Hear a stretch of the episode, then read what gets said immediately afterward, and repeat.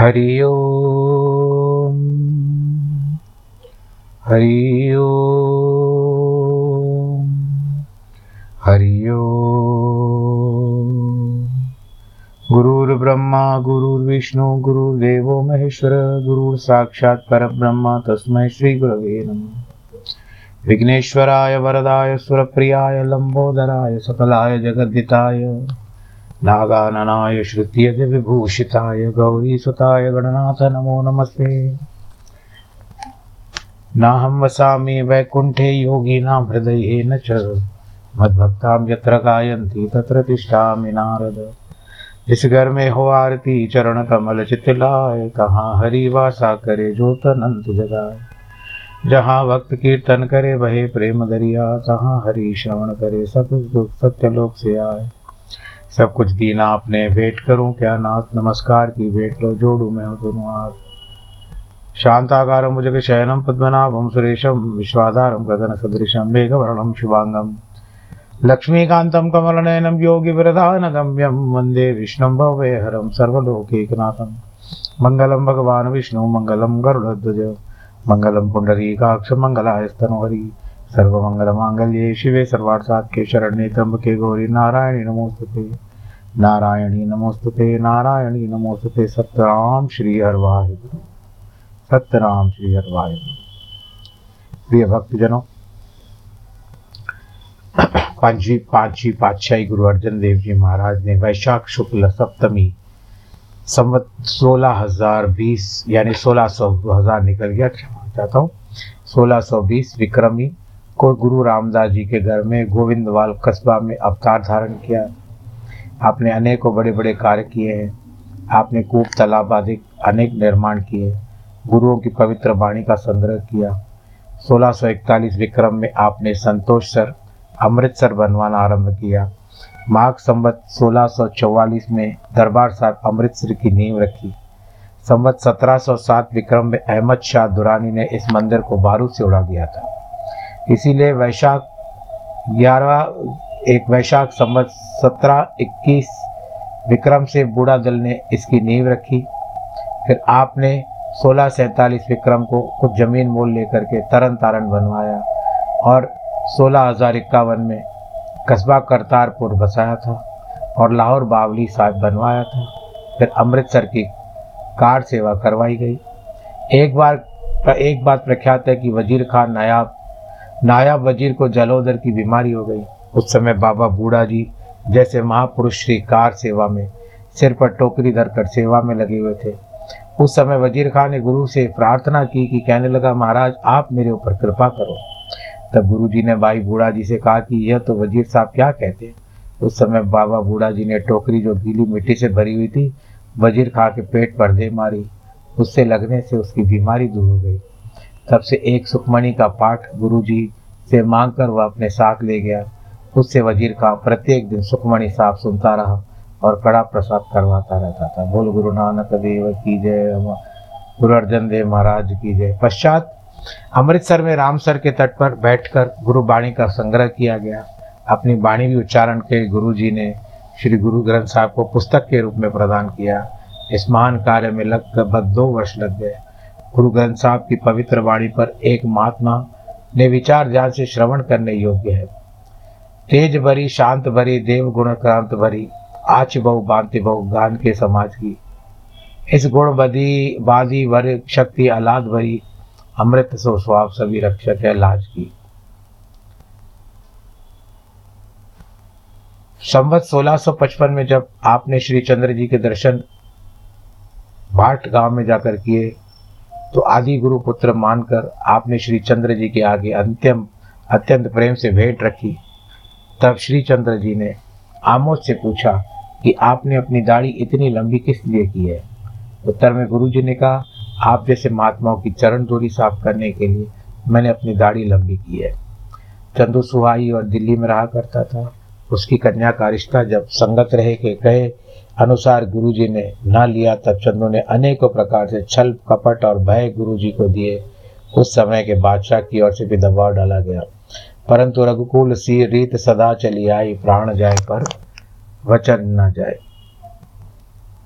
आए जाए, चली आई, प्राण जाए पर वचन न जाए महापुरुषों के वचन अटल और अचल होते हैं। इसी प्रथा के अनुसार गुरु जी ने अनेक कष्ट सहन किए।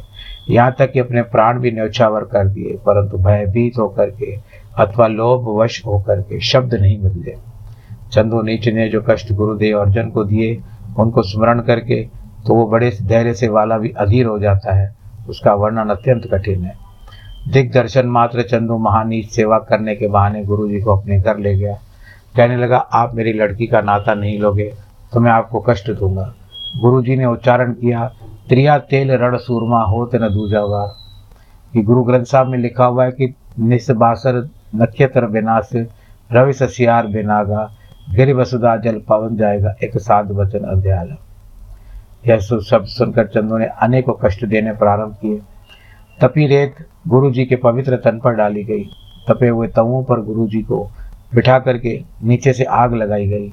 अनेक उपद्रव किए गए। लिखने में मन काँप जाता है। लिखने वाले कहते हैं। जब पापी ने यह निश्चय किया कि कल इनको गाय की खाल में डाल करके ऊपर से सी दिया जाएगा गुरु जी ने बात सुनकर दुखी हुए। हिंदू मर्यादा का नाश होते देखकर गुरु जी ने उचित नहीं समझा। तब आपने वो प्रातःकाल उठकर दरिया रावी के तट पर अपने धैर्य से जल समाधि द्वारा अपने प्राण त्याग दिए। बोलो गुरु अर्जन देव महाराज की जय। इस घटना के कुछ दिन पूर्व गुरु जी ने दरबार लगाकर अपने सुपुत्र हरगोविंद जी को जो प्रत्येक दृष्टिकोण से संयोग जान करके, संगत की सम्मति मान करके अपना उत्तराधिकारी नियत कर दिया था। गुरु जी महाराज सत्रह वर्ष, चार मास की आयु में सिंहासन पर बैठे। पच्चीस वर्ष, नौ मास गुरु गद्दी की शोभा बढ़ी। तैतालीस वर्ष की एक मास की आयु भोग कर ज्येष्ठ शुक्ल चतुर्थी के दिन संबत सोलह सौ तिरसठ विक्रमी को लाहौर नगर में महाप्रस्थान कर गए। गुरु हरगोविंद जी की लीला स्थान पर संक्षेप में लिखूँगा। लिखने वाले कहते हैं, क्योंकि आपकी लीला अपार है, पुस्तक बढ़ जाने का भय है। आषाढ़वदी एकम संबत सोलह सौ बावन, विक्रम को वड़ाली गाँव, जिला अमृतसर में गुरु अर्जन देव जी गृह में प्रकट हुए। वैशाखवदी सप्तमी, सोलह सौ तिरसठ, विक्रमी को गद्दी पर विराजे। गुरु गद्दी का तिलक मिलते समय आपने दो तलवारें धारण किए, एक मीरी की और एक तीरी की। आपने युद्ध सामग्री इकट्ठी कर ली, तथा जनता में वीरता भर दी कि आप पाप के विरुद्ध ने अनेकों महान युद्ध किए, तथा किधर्मा राजनीति के अनेक स्थानों पर नीचा दिखाया, फिर आपने अकाल भूँगा बनवाया। भाव यह कि आपने सत्य धर्म की रक्षा करने वाले सूरपीर पैदा किए। इनकी अनेक लीलाओं में यह भी बात स्मरण रखने वाली है कि लोहगढ़ अमृतसर के युद्ध में आपकी लकड़ी की तोप बनाकर उससे पूर्ण काम लिया। इससे अतिरिक्त और भी महान कार्य लिखिए, जो यदि यहाँ पर लिखे जाए तो बहुत बड़ी पुस्तक बन जाती है।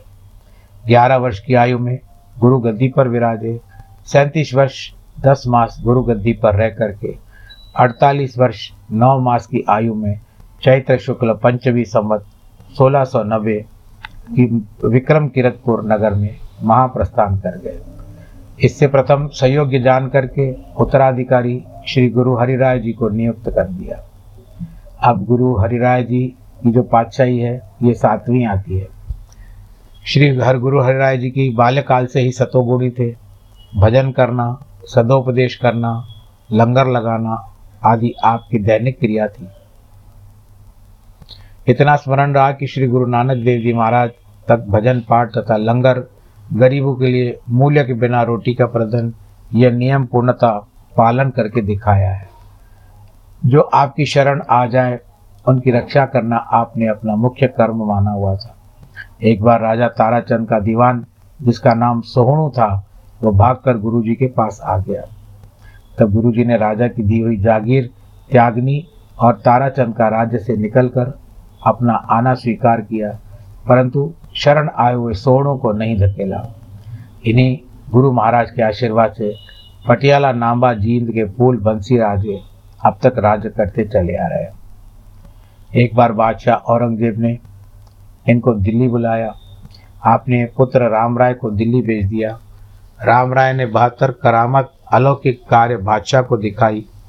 बादशाह के रूप में आकर के गुरु नानक के महावाक्य को उल्टा करके बयान कर दिया। अर्थात मिट्टी मुसलमान की स्थान पर मिट्टी बेईमान की कह दिया। इस पर हरिराय जी कुपित होकर के श्राप देते हैं कि बस राम राय आज से हमारे सन्मुख नहीं आए। फिर जब आपने महाप्रस्थान निकट जाना, तब 1718 विक्रम में छोटे सुपुत्र श्री हरिकृष्ण जी को अपना उत्तराधिकारी बना दिया और माघ सुधी तेरस संवत सोलह सौ सतासी विक्रम को बाबा गुरुदिता जी के घर कीरतपुर में पैदा होकर के सत्रह सौ विक्रमी को गद्दी गद्दी पर बैठे। सत्रह वर्ष छः मास गुरुआई करके इकतीस वर्ष, आठ मास की आयु भोग कर कार्तिक बदी आठ संबत सत्रह सौ अठारह विक्रम को कीरतपुर में ज्योति ज्योत समा गए। अब बात आती है श्री गुरु हरि कृष्ण साहब जी की। भले ही सब गुरु साहिबान हैं, से छोटी आयु के थे, परंतु तेज प्रताप और शांति में महान थे। राम राय जो गुरु जी ने त्याग दिया था वह फिर बादशाह के पास जाकर के फरियाद करने लगा कि गदी का मैं अधिकारी था, परंतु मुझे वंचित कर दिया गया है। इसकी फरियाद को सुनकर बादशाह ने गुरु जी को दिल्ली में बुला भेजा। आपने फरमाया, हम दिल्ली में तो आएँगे परंतु हमने मिलेश बादशाह के सम्मुख नहीं जाना है और न ही उसे अपना दर्शन करवाना है। इस पर पूर्व औरंगज़ेब, जो एक धर्माट पापी बादशाह था, उसने अनेकों हिंदू संत, धर्मात्मा, मौत के घाट उतार दिए और लाखों हिंदू मुसलमान कर लिए। हिंदू जो थे, उनको मुसलमान के रूप में परिवर्तन कर दिया, उनका धर्मांतरण करा लिया। इसके लिए बहुत से धर्मात्मा चिंतातुर हो गए, परंतु गुरु जी ने सबको धैर्य देकर दिल्ली की ओर रवाना हो गया। दिल्ली के बादशाह की ओर से आपका स्वागत हुआ। राजा जय सिंह गुरु जी का सेवक बन गया। उस समय दिल्ली में ज्वर का प्रकोप था। और जो कोई बीमार गुरु जी का चरणामृत पान करता, वह आरोग्य हो जाता था। गुरु जी ने अपना महाप्रस्थान निकट जानकर 1100 यानी एक हज़ार सौ रुपये का कड़ा प्रसाद बांटा। तथा विधि के अनुसार पाँच पैसे नारियल रख करके मस्तक झुकाकर मुख से फरमाया कि हमारे उत्तराधिकारी बाबा बकाले में एक बहादुर है। फिर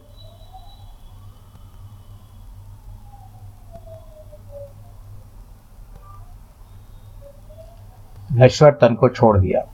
श्री गुरु हरिकृष्ण जी महाराज श्रावणवदी नवमी संवत 1712 विक्रम को कीरतपुर में गुरु हरिराय जी के ग्रह में उत्पन्न हुए। 1718 विक्रम को गुरुगद्दी पर विराजे। तीन वर्ष, पाँच मास दिन गुरुगद्दी पर रह करके, आठ वर्ष, आठ मास, नौ दिन की सारी आयु भोकर चैत्र सुधी चतुर्थी संवत सत्रह सौ इक्कीस विक्रम को दिल्ली में महाप्रस्थान कर गया। अब गुरु तेग बहादुर जी की पातशाही जो नाई नवी आती है, उसकी बात बताते हैं। जिस समय गुरु हरिकृष्ण जी बाबा बकाला कह करके परलोकवासी हुए, तब अनेक संगत बकुल बकाले में आकर गुरु जी की बाल करने लगे। उस समय गुरु तेग बहादुर जी बहादुर जी जो थे, छिपे रह करते थे। तो बकाला में अनेक गुरु बन करके बैठ गए थे।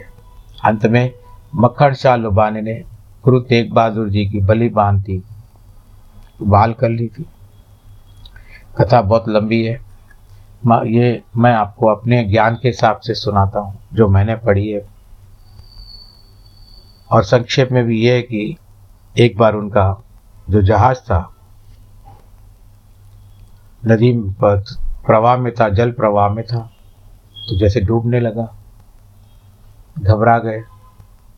और उन्होंने कहा कि यदि मेरा सदगुरु सच्चा है तो मेरी नाव को बचा लो। मैं 500 सौ अशरफिया, सिक्के, सोने के सिक्के, मैं आपको भेंट कर दूँगा। थोड़ी देर के पश्चात देखते हैं कि नाव जो है, वापस से फिर सीधी तरह चलने लगी।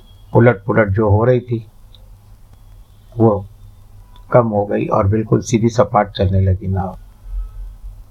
उसी समय 500 सिक्के या शर्फियाँ तैयार करके एक पोटली बाँध ली।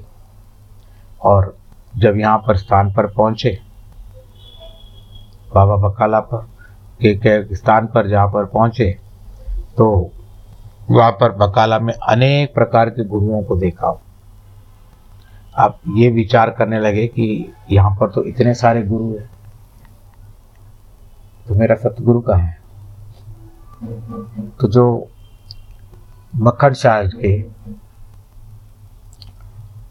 क्या कहते हैं वो कैशियर या फाइनेंसर जो है सेक्रेटरी उन्होंने एक युक्ति बताई। मक्खन शाह जी को कहता है कि आप क्या करिए, सभी गुरुओं के आगे पाँच पाँच सिक्के रखते जाइए। जो मैंने पढ़ी है सुनिए और मैंने जो पढ़ी है, मैं आपको बता रहा हूँ। कहाँ तक अगर हो सके तो आप मुझे करेक्ट कर सकते हो इस बात त्रुटि कहीं भी हो तो मुझे बता सकते हो। तो पाँच अशरफी रखी, हर एक गुरु के पास जहाँ जहाँ सुनते गुरु है, ये भी गुरु है, ये भी गुरु है। तो सब जगह पाँच पाँच अशरफी रखते जाते हैं। सब लोग आशीर्वाद देते बच्चा खुश रहो, बच्चा खुश रहो, बच्चा खुश रहो। मन को तसली नहीं मिल रही थी। जब पूछा गया कि और कोई है? सब जगह से निराश हो गए। मखन शाह। जब पूछा कि कोई और है तो किसी ने बताया कि एक आगे बहुत सीधा साधा है, पर हमने सुना है कि वो भी गुरु है। तो गए। द्वार बंद था। खटखटाया द्वार खोलने वाले सतगुरु, सच्चे बादशाह के आत्मस्वरूप गुरु तेग बहादुर जी, उन्होंने द्वार खोला और पर मुख पर नूर था चमक थी गुरु तेग बहादुर जी के मुख पर। सच्चाई कहाँ जाती है बताइए? कितना भी ढांपने की करो, पर सच्चाई कहीं छुप छुप छुपती नहीं है। सच्चाई उजागर ही हो जाती है। भले सीधे साधे थे, परंतु मुख पर जो चमक थी इनको संदेह तो हुआ, लेकिन कहते हो सकता है। सो पाँच सिक्के क्या कह दिए? गुरु जी के आगे रख दिए। फिर ऊपर जब जब प्रणाम किया, फिर गुरु महाराज को देखते हैं, ये जब मैं कथा करता हूँ ना तो मेरे शरीर में भी सिर, सिहरन तोड़ जाती है। इतना जिस तरह से ये भीतर ही भीतर ना कथा अंदर समाती जाती है। एक क्षण के लिए मैं अपने आप को भूल जाता हूँ। मैंने कई बार प्रसंगों में भी इस कथा को किया है।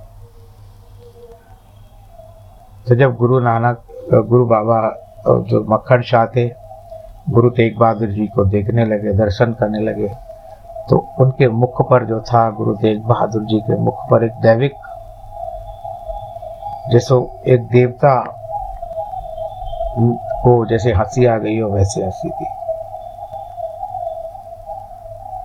उनके मुख से मुस्कुराहट निकल गई। विचार करिए कि वो गुरु बाबा किस तरह से वो अपनी मुस्कुराहट के बिखेरते हैं। तो मक्खन शाह थोड़ा सा आश्चर्य में आ गया ये हंस क्यों रहे हैं? ये मुस्कुरा क्यों रहे हैं? क्या मैंने कोई भूल कर दी? कहते मैं ठीक हूँ ना? मैंने आपके आगे पाँच अशरफिया अशरफिया रखी है। आप इस भेंट को स्वीकार करिए। गुरु तेग बहादुर ने कहा कि मक्खन शाह तुमने अपनी बात नहीं निभाई। कहते, कौन सी बात नहीं निभाई? कहते, तुमने 500 सिक्के देने का निर्णय किया था, वचन दिया था, और केवल पाँच। यह सुन करके मखन शाह एकदम से गुरु महाराज जी के चरणों में गिर पड़े। बोलो, गुरु तेग बहादुर महाराज की है। उनके चरणों में जो गिर पड़े, तब गुरु बाबा ने क्या किया? सतगुरु ने उसके अपने, उनको अपने कंधे दिखाए। दिखाते हैं कि जब तुम्हारी नाव में से तुमने पुकारा था ना तो मैं वहाँ पर स्वयं उपस्थित हो गया था और आकर के अपने इन्हीं कंधों से तुमको, तुम्हारी नाव को, डूबती नाव को सहारा दिया था। यह सुनकर के अचंभे में आ गया, आश्चर्यचकित हो गया। कहते हैं, मैंने पूर्ण सतगुरु को आज पाया है। बोलो, गुरु नानक देव की जय। अभी भी मैं जैसे कथा कर रहा हूँ, शरीर के रोंगटे खड़े होते हैं। तो ये 500 स्वर्ण मुद्राएँ भेंट की थी। दो वो इसमें बता रहे दो मोहरे रखी। तो बाकी चार सौ अठानवे कहाँ हैं? इसी परीक्षा में नेत्र खोल दिए। उसने शोर मचा दिया, असली गुरु मिल गया है। तब सभी ने स्वीकार करके उनको नमस्कार किया। संवत सत्रह सौ इक्कीस विक्रम को गुरु गद्दी का तिलक बाबा गुरुदित्ता जी ने दिया। गुरु हरिकृष्ण जी के नमस्कार किया। सत्रह सौ बाईस विक्रम ने आपने आनंदपुर बसाया और उसी नगर में निवास करने लगे। फिर गुरु जी देशाटन करते। जो संक्षेप में लिखा जाता है। जब गुरु जी देशाटन से संसार का कल्याण कर रहे थे, तब आपने मुसलमान हुकूमत की ओर से हिंदुओं पर अत्याचार होते देखा। तब उसके लिए स्वयं भी कष्ट उठाए। आसाम में राजा राम राय का आपका सेवक बना है। सत्रह सौ तेईस विक्रम में पटने में, पटने से सूचना मिली कि आपके ग्रह में पुत्र उत्पन्न हुआ है। सत्रह सौ छब्बीस विक्रम में आनंदपुर आ गए। तो सारा परिवार पटने से आनंदपुर में बुला लिया गया। उस समय बादशाह औरंगज़ेब हिंदू धर्म को नाश करने पर तिला हुआ था। इतिहास लेखक इस प्रकार का कथन करते हैं कि औरंगज़ेब ने हुक्म दिया कि कोई हिंदू राजा के कार्य में किसी उच्च स्थान पर नियत न किया जाए। हिंदुओं पर जजिया कर लगा दिया जाए, यानी टैक्स लगा दी जाए। इसके अतिरिक्त अनेकों नवीन टैक्स केवल हिंदुओं पर लगाए गए। इस भय से अनेक हिंदू मुसलमान हो गए। शंख, पूजा, आरती, सभी हिंदू धर्म कार्य बंद हो गए। मंदिर गिरा दिए गए। मस्जिदें बनवाई गई। अनेकों धर्मात्मा मरवा दिए गए। जिस तरह से आज आप सुन रहे हो। मुझे कोई राजनीति से लेना नहीं है, परंतु आज से फिर उनका पुनरुत्थान हो रहा है, उन्हीं मंदिरों का, जो गिराए गए थे औरंगज़ेब के द्वारा बादशाह के संकेत से अनेकों हाकिम जो मुसलमान थे, मनमानी करते थे। हिंदुओं को दुखी करने में लग गए कलमा पढ़ो अथवा कत्ल हो जाओ। इस भाव का खुले रूप में प्रचार होने लगा। कखे खोजे भवे कके जई रंगट जाट, राजपूत, अराई, गकड़, कंबोज, भट्टी आदि, सभी समय के बने हुए मुसलमान हैं। उस समय की युक्ति है कि सवा मन यज्ञों पवित्र रोज़ाना उतार कर औरंगज़ेब की रोटी खाता था। उस समय कश्मीर के ब्राह्मण गुरु जी के दरबार में गए। अपनी करुणा कहानी सुनाई। देखो, कश्मीर के बाद वहाँ भी आती है। धर्मनाश को गुरु जी ने सुना तो किसी गूढ़ विचार से गुरु जी लीन हो गए उस समय। उन्होंने हिंदू धर्म की रक्षा के लिए अपने प्राणों का त्याग किया था। बालक गोविंद राय जी, जिनकी आयु समय सात वर्ष की थी, पिताजी के निकट आकर के कहने लगे, पिताजी, आप किस प्रकार में हो? गुरुजी ने फरमाया, बेटा, इस समय हुकूमत की ओर से हिंदू जनता पर घोर अत्याचार हो रहा है। हिंदू जनता को मुसलमान किया जा रहा है। कुरान और तलवार सामने है। यह लोग हमारी शरण में आए हैं। इस समय किसी महात्मा का बलिदान होना होगा। यह सुनकर दशमेश स्वाभाविक कहने लगे। दशमेश कहते हैं, गुरु नानक गुरु गोविंद सिंह जी को, कि पिताजी, आपसे बढ़कर और कौन महात्मा है? यह उत्तर सुनकर गोविंद जी को सुयोग्य जानकर कश्मीरियों को कह दिया कि तुम बादशाह को कहो कि हमारी पीर तेग बहादुर जी है, यदि वह मुसलमान हो जाए तो हम भी इस्लाम स्वीकार कर लेंगे। तब सब लोगों ने यही किया। तब बादशाह ने गुरु जी को दिल्ली बुला भेजा। गुरु जी गए। आपको बंदी बनाकर रखा गया। या तो मुसलमान बनो, नहीं तो कोई करामात दिखाओ। यह झगड़ा बहुत दिन चलता रहा। गुरु जी का एक सेवक, जिसका नाम मतीदास था उसे आरे से चिरवा कर मरवा डाल दिया गया, मरवा डाला। दूसरे सेवक भाई दयाले को देखचे में पकाया गया। आपके रोंगटे नहीं खड़े हो रहे ये सब सुन करके? कितनी देखो उन लोगों ने हमारे लिए। कितना कुछ किया है। फिर गुरु जी को बादशाहों ने कहा, यदि तुम मुसलमान होना स्वीकार न करोगे तो कल यही अवस्था तुम्हारी होगी। गुरु ने बलि दिवस निकट जान करके अपना उत्तराधिकारी मार्ग शीर्ष शुक्ला पांचवी संख्या संबत 1731 विक्रम को गुरु गोविंद जी की नियत करके विधि पूर्वक भेंट आनंदपुर भेज दिया। ससलोक उच्चारण किया, चिंता ताकि कीजिए, जो अनहोनी होए यह मार्ग संसार को नानक थिर नहीं हुए। ऐसे अनेकों शब्द उच्चारण किए। प्रातःकाल स्नान पाठ से सभी गुरु जी आनंद विभोरी थे। तभी जल्लाद ने बादशाह के हुक्म से तलवार मारकर गुरु जी का शीश तन से अलग कर दिया। गुरु जी के बलिदान ने जनता में रोष पैदा कर दिया। अतः बदला लेने की धुन सवार हो गई। अनेकों शूरवीर धर्म के ऊपर न्यौछावर होने को तैयार होने लगे। गुरु जी के बलिदान ने समय को ही बदल दिया। घर घर पर गुरु जी के पवित्र गीत गाए जाने लगे। लोग त्राई त्राई करने लगे। सारे भारत में अंधकार छा गया। गुरु तेग बहादुर जी वैशाख बदी पंचमी 1678 विक्रम के अमृतसर में श्री गुरु गोविंद सिंह जी के घर प्रकट हुए थे। गुरु गोविंद सिंह जी के घर प्रकट हुए थे। हर गोविंद जी के चैत्र शुक्ला चतुर्दशी, मैं गोविंद सिंह कह गया हर गोविंद जी के घर। चतुर्दशी सत्रह सौ अठारह विक्रम को गद्दी पर विराजे। चौदह वर्ष, पाँच मास, बारह दिन गुरुआई करके। चौवन वर्ष, चार दिन आयु भोग करके। सत्रह सौ तैंतीस विक्रम मार्ग शुक्ला पंचमी को महाप्रस्थान कर दिया। और महायात्रा स्थान दिल्ली है। और वहाँ पर गुरुद्वारा है शीशगंज दिल्ली में। जब सिखों ने गुरु तेग बहादुर जी का सिर ला करके आनंदपुर में दिया तो गुरु दशमेश जी ने पिता का अंतिम संस्कार विधि पूर्वक करके गुरु गद्दी संभाल ली। एक शब्द का उच्चारण किया तेग बहादुर के चलत भयो, जगत में शोक है है है सब जग भयो। जय जय जय सुरलो धर्म हेतु साका जिन किया शीस दिया पर शरीर न दिया, सिर न दिया, साधन हेतु थी जिन करी, सास दिया पर नौ चरी। गुरु गोविंद सिंह जी पौष दी सप्तमी, सत्रह सौ तेईस, विक्रम को गुरु तेग बहादुर जी के घर में, पटने के नगर में प्रकट हुए। संबत सत्रह सौ बत्तीस, विक्रम मार्ग शुक्ल पंचमी को गुरुआई ली। अनेक अद्भुत लीलाएँ करके आ, सारी आयु बयालीस वर्ष दो मास कम भोग करके। सत्रह सौ पैंसठ विक्रम कार्तिक शुक्ल पंचमी श्री अविचल नगर में महाप्रस्थान कर गए प्रिय पाठकों गुरु गोविंद सिंह जी की अनेक लीलाएँ हैं। नांदेड़ के लिए आपने सुना होगा। वहाँ पर प्रस्थान कर गए थे। गुरु गोविंद सिंह जी की अनेक लीलाएँ हैं। यदि वे सब लिखी जाए तो इस ग्रंथ से दुगना तिगना ग्रंथ और बन सकता है।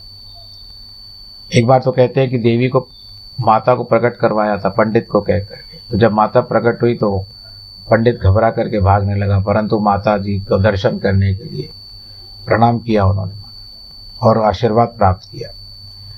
हमने उन तमाम को छोड़कर केवल एक कौतुक को, जो चमकोर का है, वही केवल लिखना है, क्योंकि उसको छोड़ने में हम असमर्थ हैं। हम बार बार स्मरण करते हैं। इसलिए वही प्रसंग संक्षेप में लिख करके इस ग्रंथ को समाप्त किया जाएगा।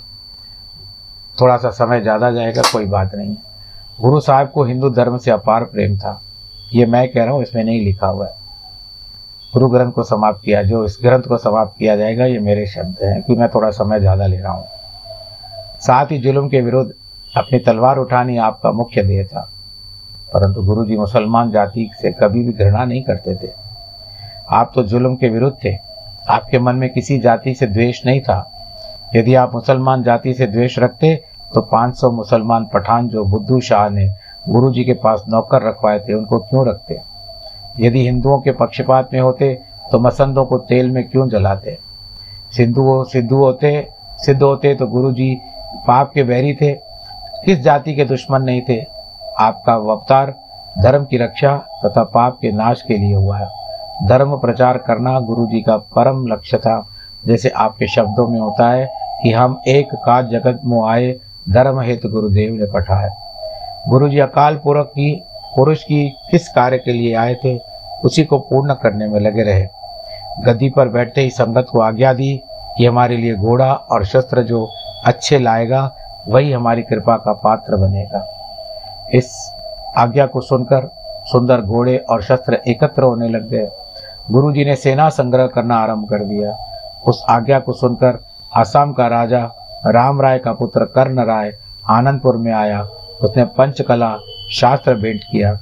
एक चंदन की चौकी अर्पण की। पाँच दरियाई घोड़े एक फरसादी हाथ में दिए, फरसादी हाथी भेंट दिए। हाथी भेंट किए। जब सेना एकत्र हो गई तो गुरु जी ने सोचा, हिंदू अत्यंत भयभीत हो गए तथा मुसलमानों से डरते हैं। इसलिए एक तीसरा पंथ बनाया।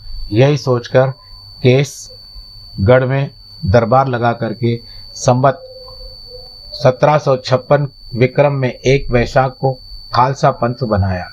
उस समय शीश देने के लिए केवल पाँच योद्धा ही उत्तीर्ण हुए। गुरुजी ने कहा, गुप्त रूप से पाँच बकरे रखे थे। फिर हाथ में तलवार लेकर कहा, कोई वीर है? जो अपना सिर मुझे दे दे। यह सुनकर के वहाँ बहुत से लोग चुपचाप चल दिए। सबसे प्रथम, भाई दया सिंह छत्री ने कहा, मैं उपस्थित हूँ। उसे गुरुजी कनात में ले गए तथा एक बकरा मारकर खून से लथपथ तेग बाहर तेग को लेकर के उस पर दया सिंह को भीतर बिठाकर बाहर आ गए। कहा, क्या कोई और भी वीर है अपना सिर दे। तब एक जाट सिर का नाम धर्म राय था। उसने कहा, महाराज, मैं हाजिर हूँ। इस प्रकार मोह कम सिंह छीवा हिम्मत सिंह छीबर, साहेब सिंह नाई बार बार आगे आए। सभी को गुरुजी कनात के अंदर बैठा कर बकरा मार करके बाहर आने की लीला करते रहे। अंत में उन पाँचों को नवीन वस्त्र धारण करवा कर बाहर ले गए। उस समय गुरुजी ने कहा, श्री गुरु नानक देव जी के समय केवल एक अंगद देव जी ही उत्तीर्ण हुए थे। अब गुरु कृपा से पाँच अवतीर्ण हो चुके हैं। इसलिए हमें विश्वास है, हमारी अवश्य विजय होगी। फिर अमृत पिलाया स्वयं पान किया। इसी आशय से कहा, वाह गो, वाह वाह गोविंद सिंह, आपे गुरु चेला। भाई गुरुदास जी लिखते हैं कि गुरु वर अकाल के हुक्म सियो पुजो विज्ञाना। तद सहजे रचिया खालसा सवत मर्दाना।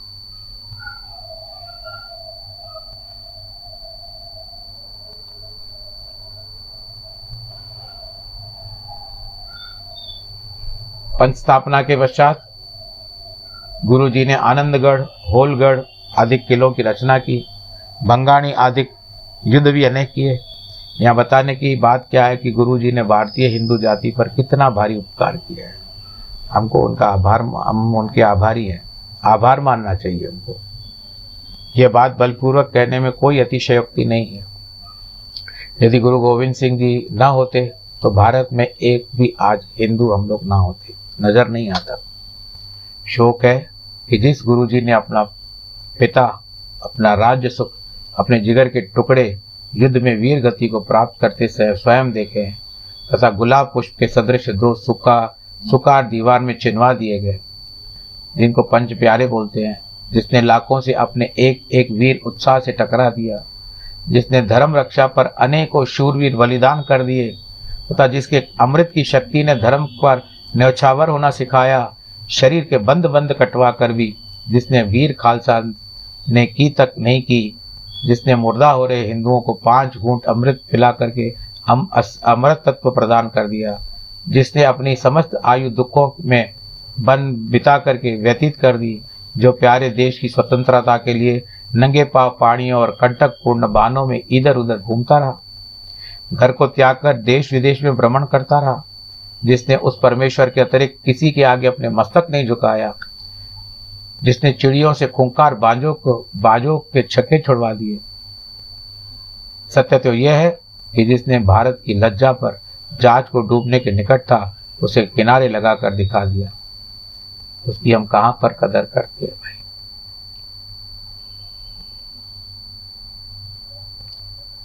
लिखने वाला कहता प्यारे पाठकों गुरु जी के कष्टों की गाथा महान है।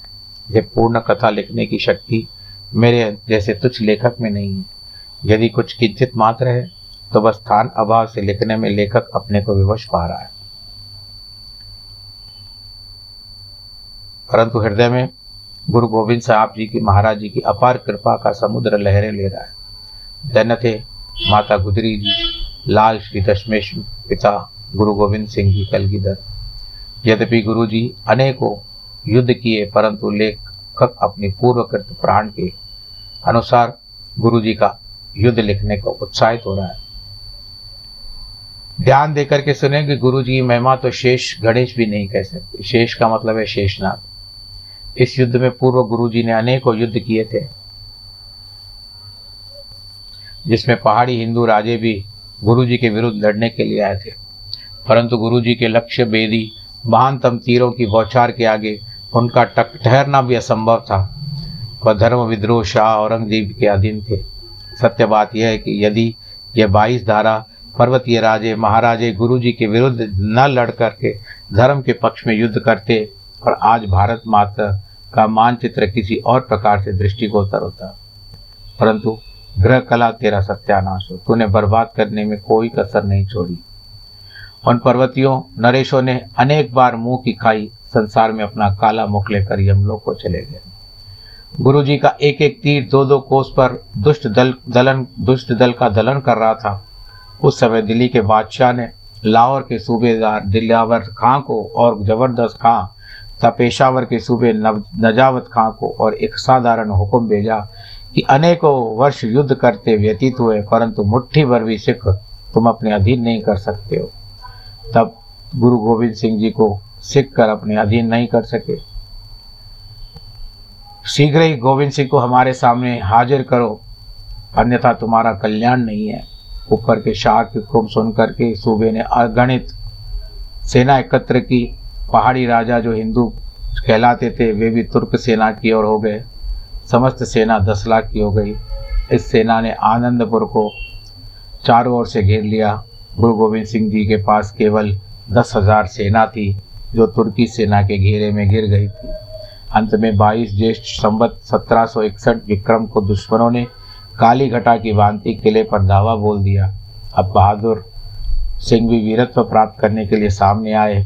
एक एक वीर ने अनेकों यवनों को धराशायी किया। यवन सेना ने अनेक आक्रमण किए, परंतु दुर्ग पर विजय न पा सके। तो मुसलमान सेना ने लड़ना छोड़कर केवल किले के मार्ग को बंद कर दिए, ताकि बाहर से राशन आदि भीतर ना जा सके। यद्यपि किले के भीतर अन्य सामग्री पर्याप्त थी, परंतु पाँच मास तक घेरा पड़ा रहने से वह समाप्त होने लगी। एक एक मुट्ठी चने खाकर के वीर सिखों ने अद्भुत युद्ध किया। अब गुरुजी ने देखा कि यहाँ से निकलना अत्यंत कठिन है तो बहुत सा सामान सतलुज नदी में फेंक दिया। हाथी, घोड़े आदि भूख से व्याकुल होकर के मरने लगे। गुरुजी ने प्रत्येक मोर्चे पर स्वयं को, सेना को उत्साहित करते थे। सिख वीर भी भूख से व्याकुल हो रहे थे। उधर देश बर्बाद होने लगा। खाद्य सामग्री का अभाव हो गया। तो मुसलमान अफसरों ने एक पत्र गुरु जी को भेज दिया। पत्र इस प्रकार था, वीरवर गोविंद सिंह, हम कुरान शरीफ की कसम खा करके कहते हैं कि आप यदि दुर्ग हमारे हवाले कर दो, हमारी जान, धन, सामान देकर, लेकर यदि निकल जाओ तो हम कोई भी उजर नहीं करेगा। और हम तुमको रोकेंगे नहीं। हमें पूर्ण आशा है, आप अपार जन को, संहार को बंद करने के लिए इस दुर्ग को हमारे हवाले करके शक्ति से प्रस्थान कर जाओगे। यह पत्र गुरुजी तक पहुँच गया। गुरु जी ने मुसलमानों की कसमों पर विश्वास तो नहीं किया, परंतु मसंदों ने माता जी को विवेश कर दिया। कहा कि यदि आप किला नहीं छोड़ते तो हम लोग बिना आपकी आज्ञा के चले जाएँगे। क्योंकि भूखे मरने से तो लड़के मरना अच्छा है। गुरु जी ने कहा, भाई पाँच दिन और निर्वाह करो। मुसलमान सेना जाने ही वाली है। यदि आप बाहर निकलोगे तो बुरी प्रकार मारे जाओगे। मुसलमानों की कसम पर विश्वास नहीं करना चाहिए। यदि परीक्षा लेनी है तो लो, हम एक आज्ञा पत्र भेजते हैं। गुरु ने उनको लिखा कि सामान निकालने के लिए तुम ऊँट, घोड़े आदि भेज दो। हम किला जोड़ देंगे। उन लोगों ने कच्चर ऊँट आदि बहुत सी प्रसन्न होकर के भेज दिए। गुरुजी ने कूड़ा करकट प्याले टूटे हुए मिट्टी के बर्तन उन पर लाद कर बेबार भेज दिया। अभी थोड़ी दूर गए थे कि बस मुसलमान सेना लूटने पर आ गई और सब कुछ लूट लिया। परंतु जब लूट का माल देखा तो सभी लज्जित हो गए और यह परीक्षा लेकर गुरुजी ने सिखों को धैर्य दिया कि इससे सिख वीर दो दिन और लड़े।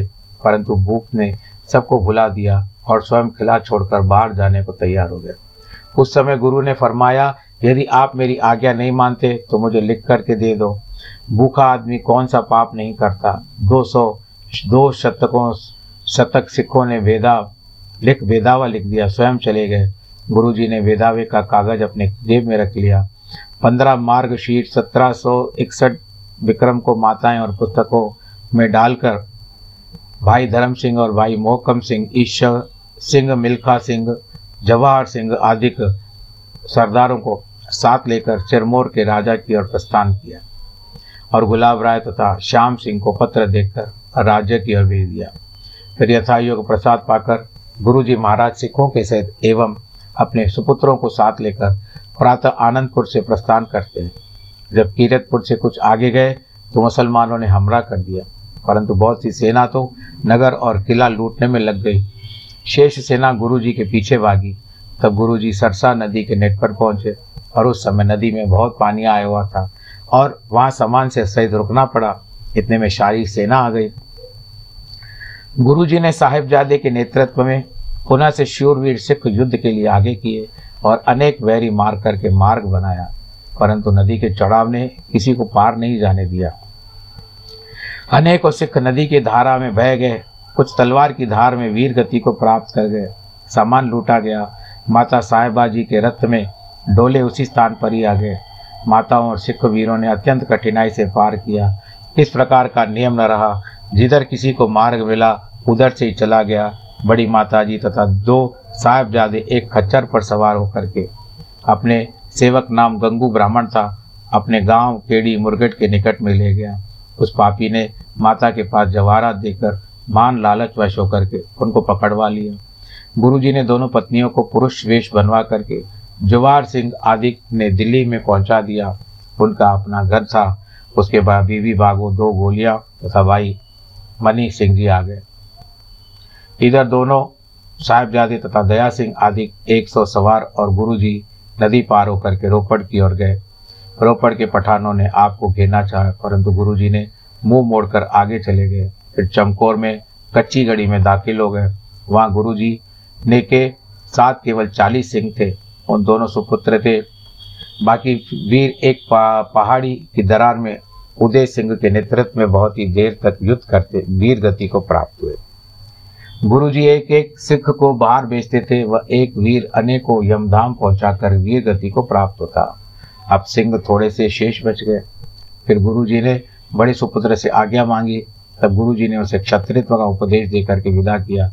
साहब सिंह तथा मोहकम सिंह भी, साहबजादे अजीत सिंह के साथ रणभूमि में आए। यह दुख देखने वाले थे, ये युद्ध देखने वाले थे।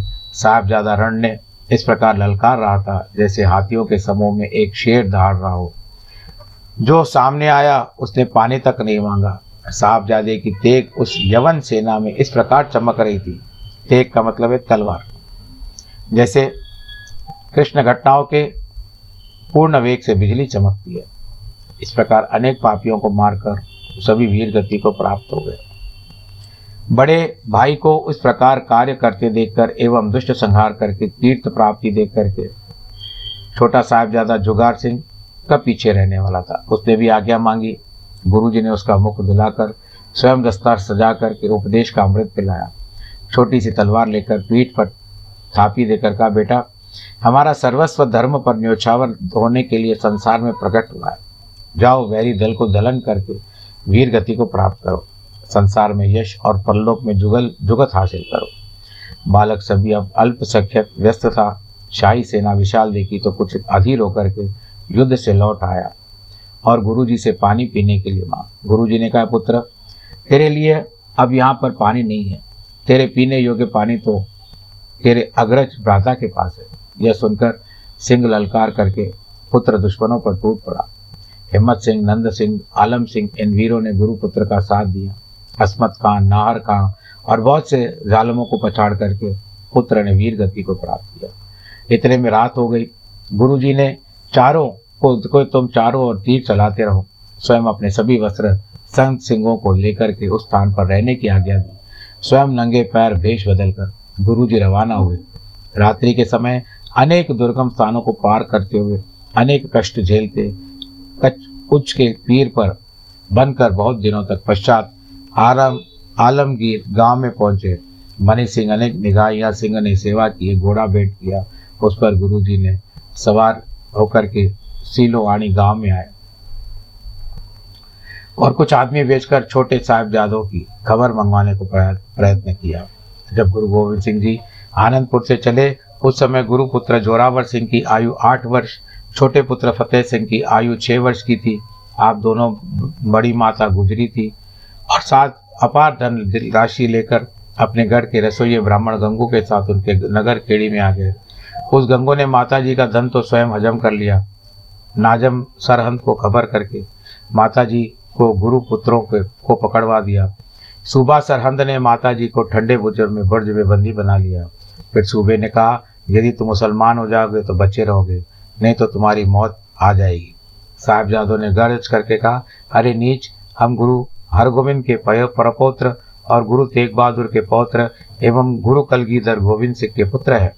वह कौन सी शक्ति है और हम पर अपना प्रभाव डाल सके तो हमारे पवित्र धर्म को हमसे छीन सके। स्वल्य जीवन के लिए पतित होकर मरना कायरों का काम होता है। मुँह तोड़ उत्तर सुन करके सुबह सरंद ने हुक्म दिया, इन दोनों दीवारों को इन दोनों को दीवारों में चिन्हवा कर मार दिया जाए। बस उसी समय दोनों गुरुपुत्रों को दीवार में चिन्हना प्रारंभ कर दिया। जब दीवार पेट तक आई, तब सूबे ने कहा, यदि मुसलमान हो जाओ तो तुम स्वतंत्र जीवन जी सकोगे, भोग सामग्री प्राप्त कर सकोगे। परंतु वे पुत्र गुरु गोविंद सिंह जी थे वही करारा उत्तर दिया और फिर दीवार चिन, चिन्नी जाने लगी। तब दीवार कंधों तक आई तो सूबे ने कहा, बालकों, अब भी समय है। परंतु दोनों बालकों ने कहा पापी प्रथा ही बकवास बंद कर अपने तू पाप कर्म को करना चाहता है पूरा कर। वह देख तेरे भाई भी तुझे मुझे बुलाने के लिए निकट बुला रहे उधर माता ने सुना कि मेरे पुत्र को दो दुलारों को दुला को दीवार में चुनाया जा रहा है। माता गुजरी ठंडे बुरे से छलांग मारकर अपने प्राणों को पति चरणों में ले गई। उधर गुरुजी ने बच्चों को दीवार में चुने जाना तथा पूज्य माता का बलिदान सुना तो फुरमाने लगे कि ये संगत वो मरे नहीं है। वे तो सदैव हमारे लिए अमर हो गए हैं। जब तक संसार में चंद्र, सूर्य है, तब तक उनके पवित्र नाम का पुष्प वर्षा होती रहेगी। आप पापी सुबह सरहद अथवा गंगू जैसे के नाम का संसार गंगा गंगू नाम पर थूकेगा। धर्मात्मा धर्म के ऊपर न्यौछावर होते हैं। उनके नाम से धर्म की रक्षा करता है। शूरवीरों को शूरवीर मार दिया है। परंतु इन पापियों ने निर्दोष बच्चों का वध किया है। इनको एक दिन पश्चाताप अवश्य ही लगेगा। इस प्रकार का फल होगा पापी जालम राजा शीघ्र ही नाश हो जाएगा। इधर ही ईंटें सतलुज से पार लगी जाएगी। गुरु जी ने शब्द पूर्ण हुए। सरद की ईंट से ईंट बज गई। अंग्रेज़ ने सरहंद के महलों की ईंटें फरोख की। इधर आज लगी। माजा प्रांत के सिखों ने गुरु जी को संदेश भेजा कि आपने हुकूमत से टक्कर लेकर उचित नहीं किया। अब भी यदि आप चाहो तो हम बादशाह से आपकी सुलह करवा देते हैं। गुरु जी ने उत्तर दिया, भाई, आप कुछ गलती पर हो। मैं संसार के राज सुख के लिए नहीं आया हूँ। मैं तो पिता के पद चिन्हों पर चलकर धर्म की मर्यादा का पालन करूँगा और उन मजल सिखों के होश ठिकाने आएँगे। इधर सुबह सरहंद बहुत ही सेना लेकर गुरुजी से लड़ने को चला। अर्थात एक दिन अवश्य मरना है, क्यों न गुरु जी के लिए ही नश्वर शरीर त्याग दिया जाए। इस विचार से केवल चालीस पुत्र, पुरुष और एक स्त्री, जिसका नाम भाई, माई भागो था वही मैदान में गरजे इधर मुसलमान सेना जब निकट आई तो बहादुर सिंहों ने बंदूकें दाग दी। मुगल फौज घबरा गई। और महान संग्राम प्रारंभ हो गया। इधर हज़ारों, इधर गुरु के चालीस सिंह सिपाही थे। सिंह वीरों, तलवारों लेकर वहरी सेना के टुकड़े टुकड़े करने लगे। उधर गुरु जी ऊँचे स्थान पर बैठकर दृश्य देख रहे थे। फिर कुछ वीर भेजे, फिर सम तीरों की बौछार करने लगे। अंत में सूबा सरहंद अपने अनेकों साथी यमलोक भिजाकर भाग गया, क्योंकि उस स्थान से तीस कोस की दूरी पर जल मिल सकता था, जो गुरु के अधिकार में था। इस संग्राम में चालीस सिंह भी बलिदान को प्राप्त हुए। गुरु जी अब उन वीरों के निकट आकर के अपने दुपट्टे से वीर गति प्राप्त योद्धाओं के मुख को पहुँचने लगे, धन्य धन्य शब्द उच्चारने लगे। तथा पाँच हजारी, दस हजारी पदवियाँ भी श्रीमुख से प्रदान की, इनमें महा सिंह नाम का एक योद्धा अभी सिसक रहा था। गुरु जी ने मुख में जल डाला, तब उसे कुछ होश आया। गुरु जी ने कहा, वीरवर, कुछ वर मांगो। उसने कहा, महाराज आनंदपुर जो भूल से सिखों ने बेदावा लिखा था। खुद वह क्षमा करके फाड़ दो।